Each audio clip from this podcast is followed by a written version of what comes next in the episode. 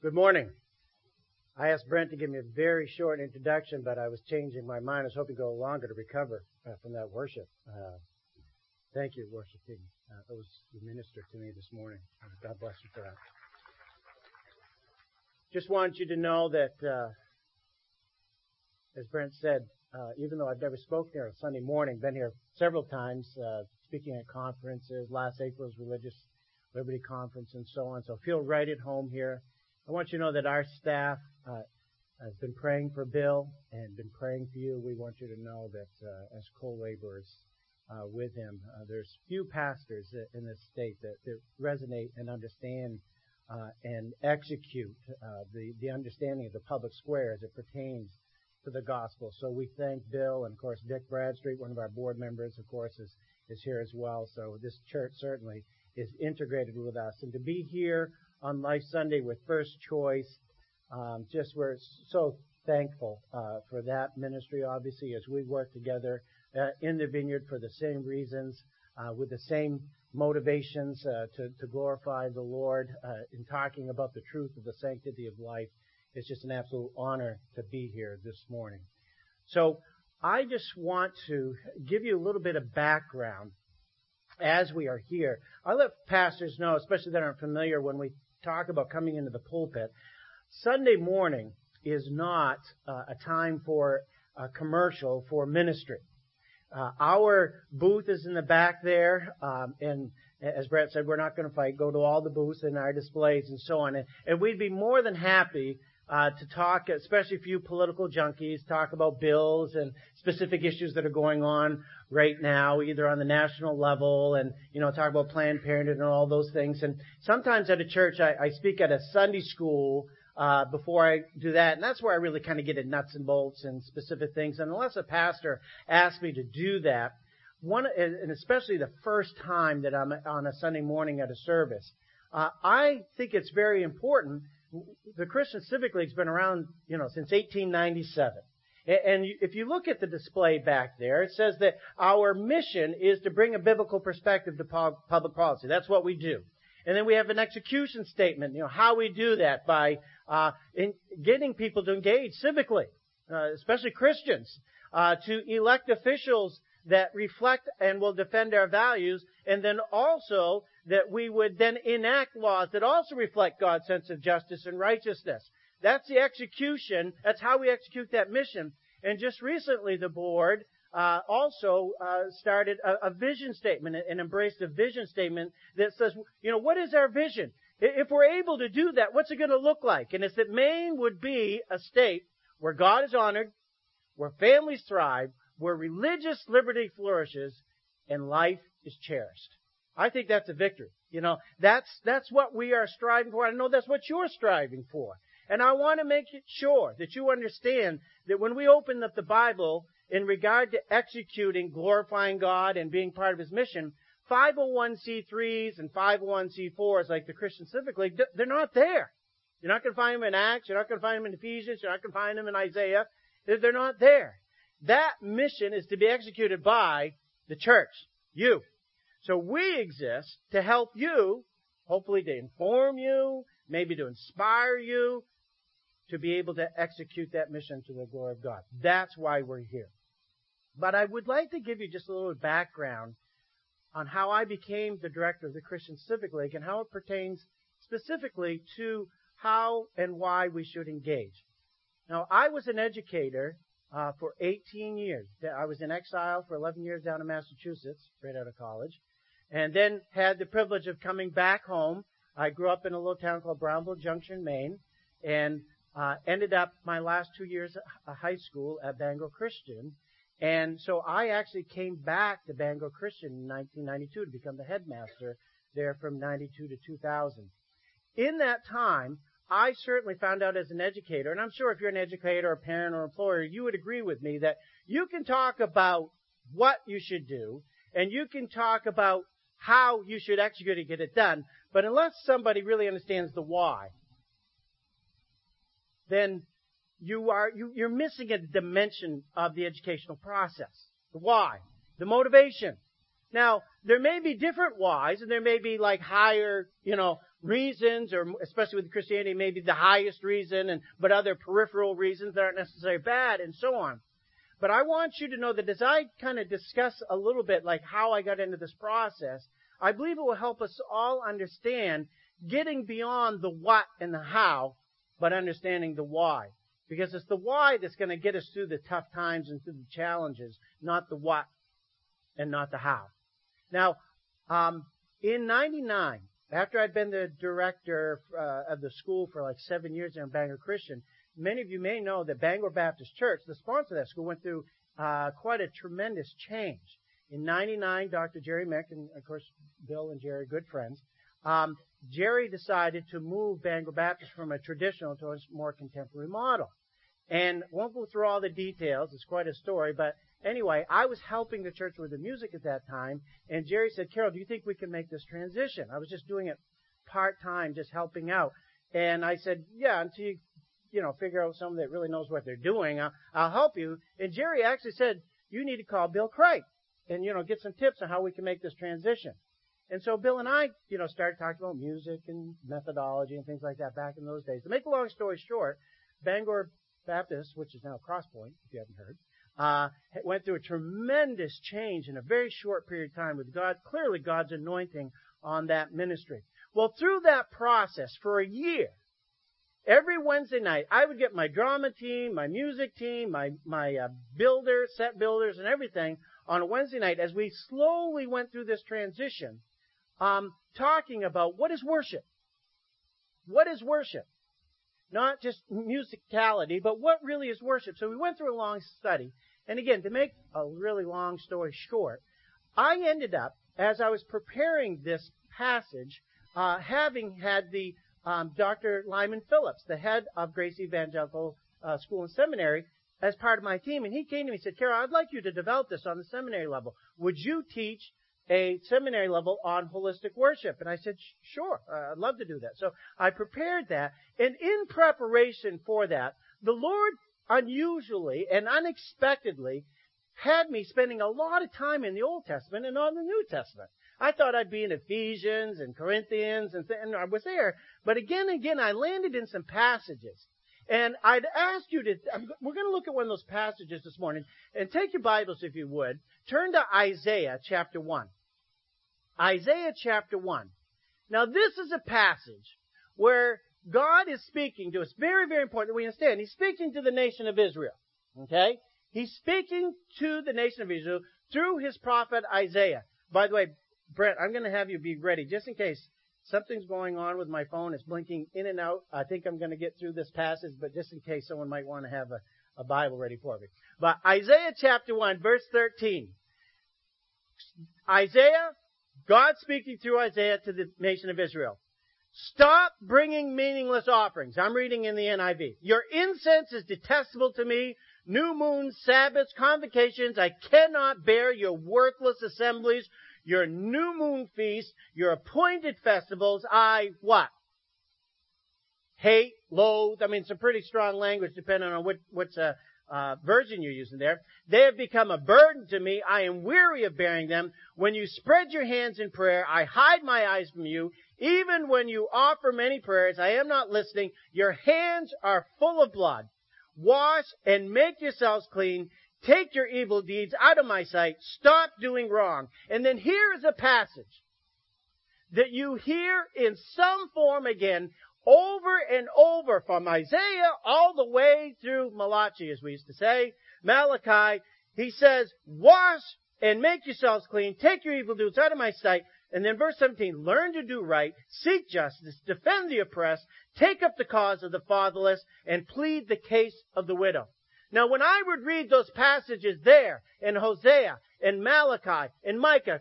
Again, Micah 6 8 is one we hear so many. What doth it require thee but to do justly, love mercy, and walk humbly with the God? We see these verses over and over and over again. God is saying to the nation of Israel, we have a problem. And then when he would say, I have aught with thee in some different form, even though there's a lot of commonality in this narrative in several different books of the Bible, in the major and the minor prophets, eventually God comes up and here is the solution. love mercy, do justly, and walk humbly with thy God. Now, sidebar, just for a second, because you hear these verses oftentimes misused and misappropriated. So let's just take a minute to make sure there's no confusion about this. To whom did we say God is speaking?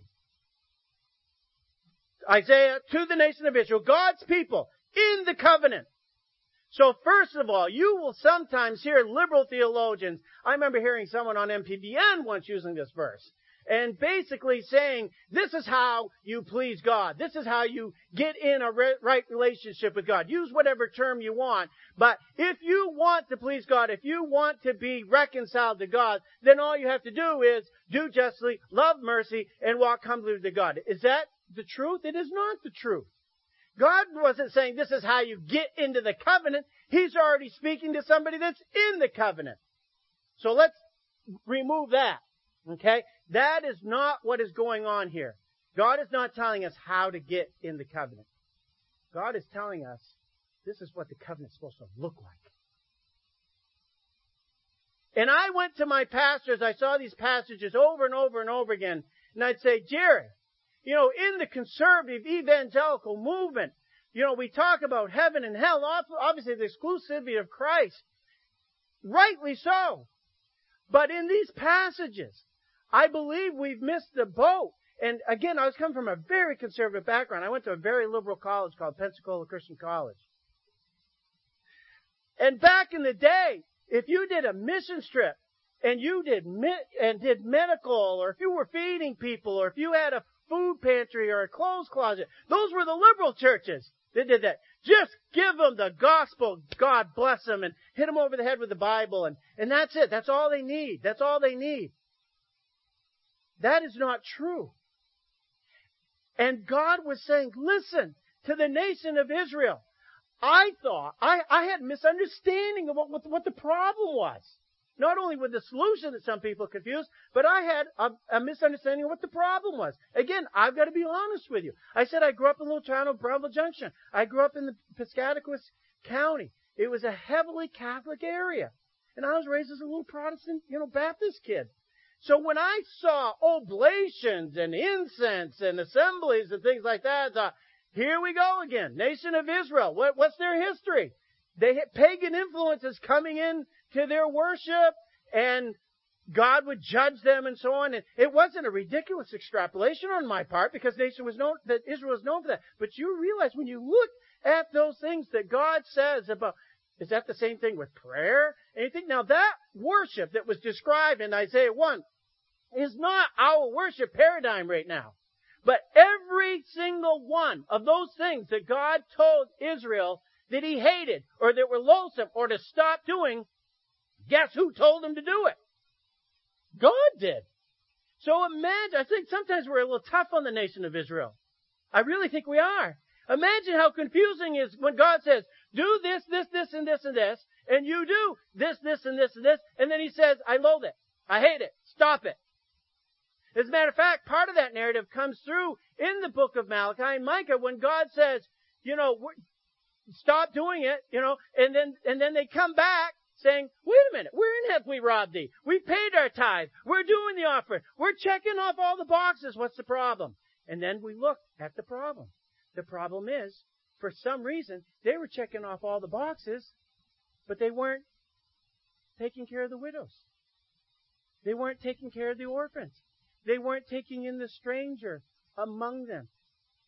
And we see this in the book of Jeremiah, and then it's reflected in the ministry of Jesus when he said to the nation of Israel, who were in the covenant, You honor me with your lips, but your hearts are far from me. They were doing the right things. Probably better than we do. But their motivation was wrong.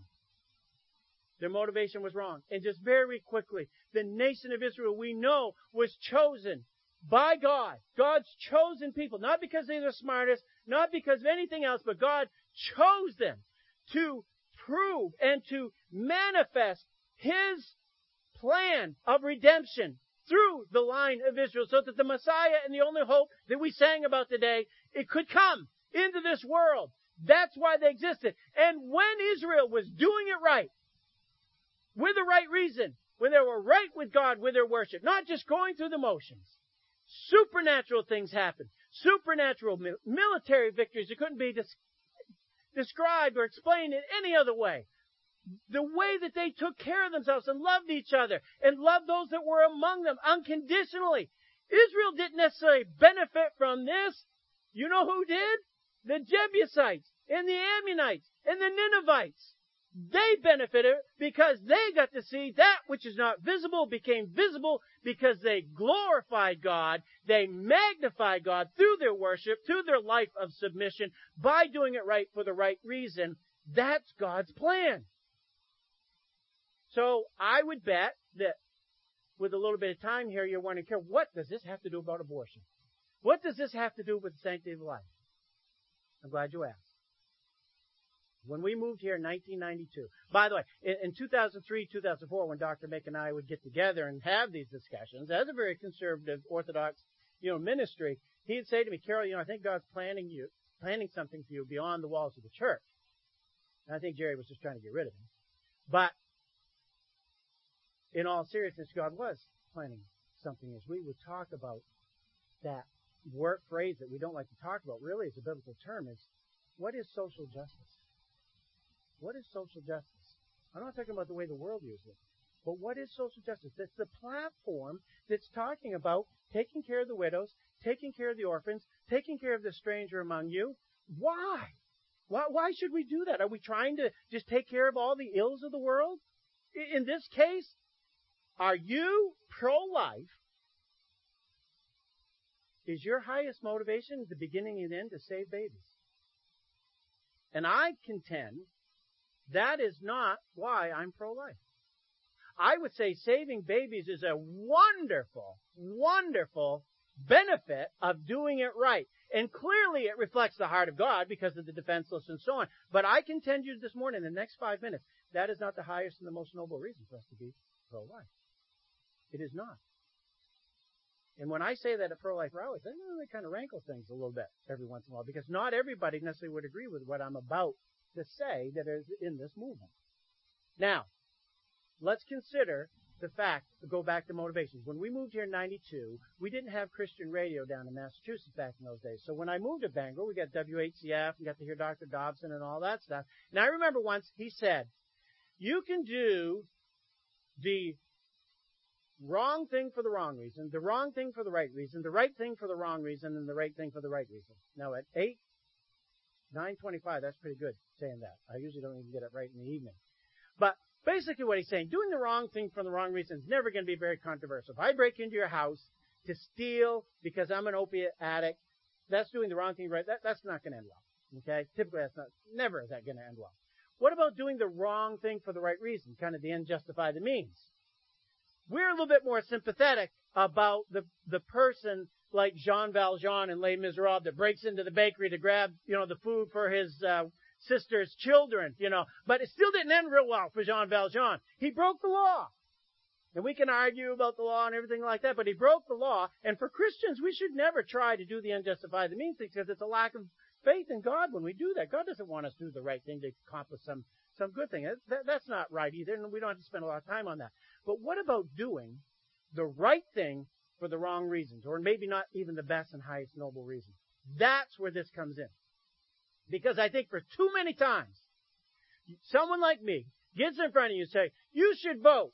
You should be pro-life and you should do something about it and you should, you know, defend your religious liberties and you should defend marriage and all those things and be, write a letter to your congressman or send an email to your state representative and so on. And those are all right and good things to do.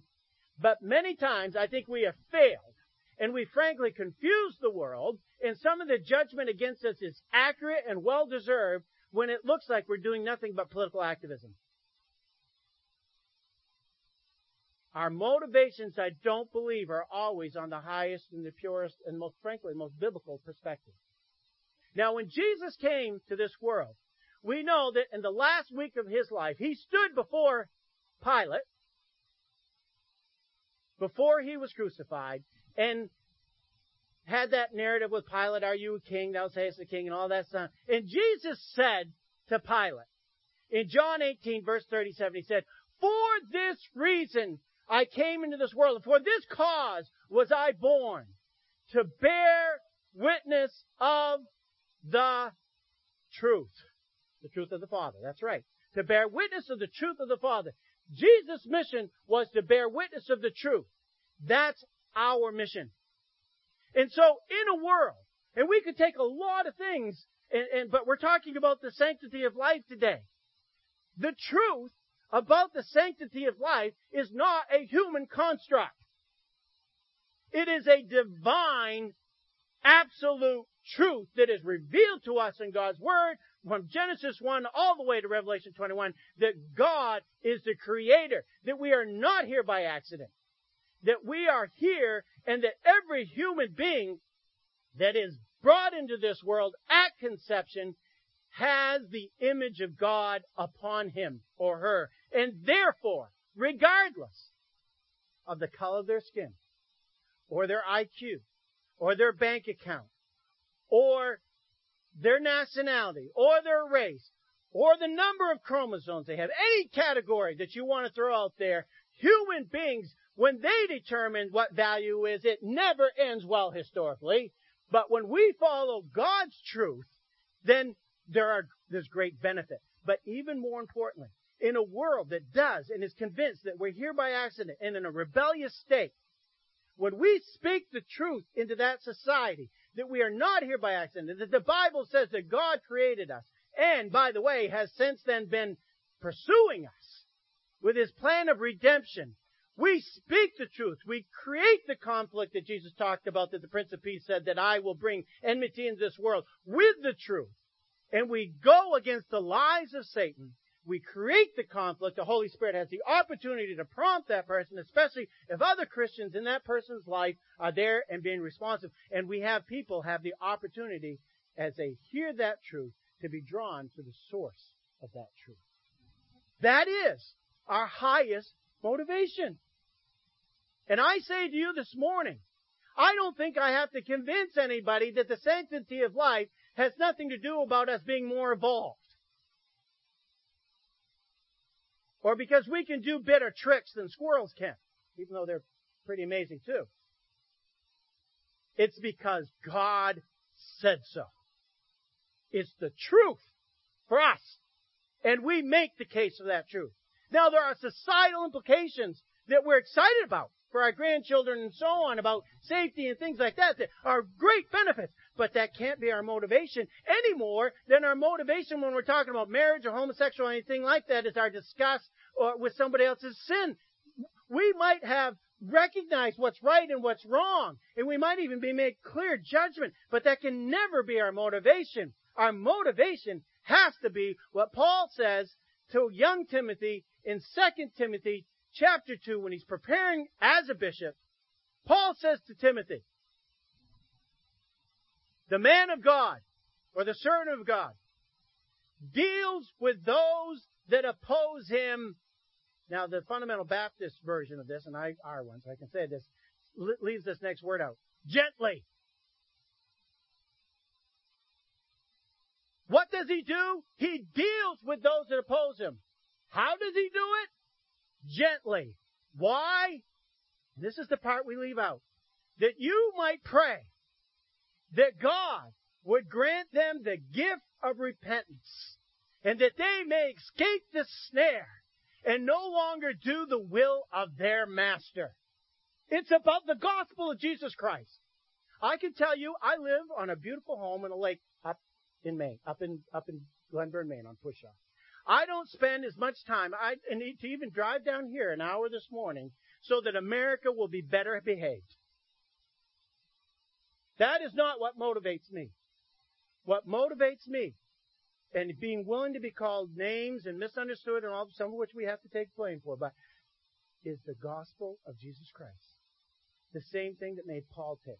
The same thing that made Timothy tick. The same thing that makes Jesus tick. That has to be our motivation. Second Timothy, I challenge you to look at it. it for us, Christianity is not easy, but it is simple. It all comes down to just what we said in Isaiah 1. Whatsoever we eat, whatsoever we drink, we do all to the glory of God, to manifest Him, to magnify Him, to make Him visible. So they have the concentration and then the hope of repentance and escape the very same snare that we were in. I ask you to look at some of those passages yourself. Be Bereans, and I, I bet this congregation is. Look at look at Isaiah one. Look look in even when Jesus was talking there in John 18, and take a look in that passage of Ephesians where it's clearly talking about opposing the unsaved. The verses before that are talking about relationships with the brother, but clearly that verse is talking about that. I would say, um, we appreciate your prayers and your support at the Christian Civic League. Um, I am, like I said, for all you junkies that want to talk about what's going on, you know, with some bill numbers and things like that, I obviously enjoy giving that information out to you. Please stop by our booth. Uh, sign up for our email so you can stay personally uh, involved and know what the opportunities are to do some of the things that we even talked about here today. But again, I just want you to know how thankful we are for this ministry, uh, the work that it does, the leadership it provides in the state, the great friend that they are to us. So uh, God bless you and thank you so much. And let's be defenders of life with eternity in mind. Thank you.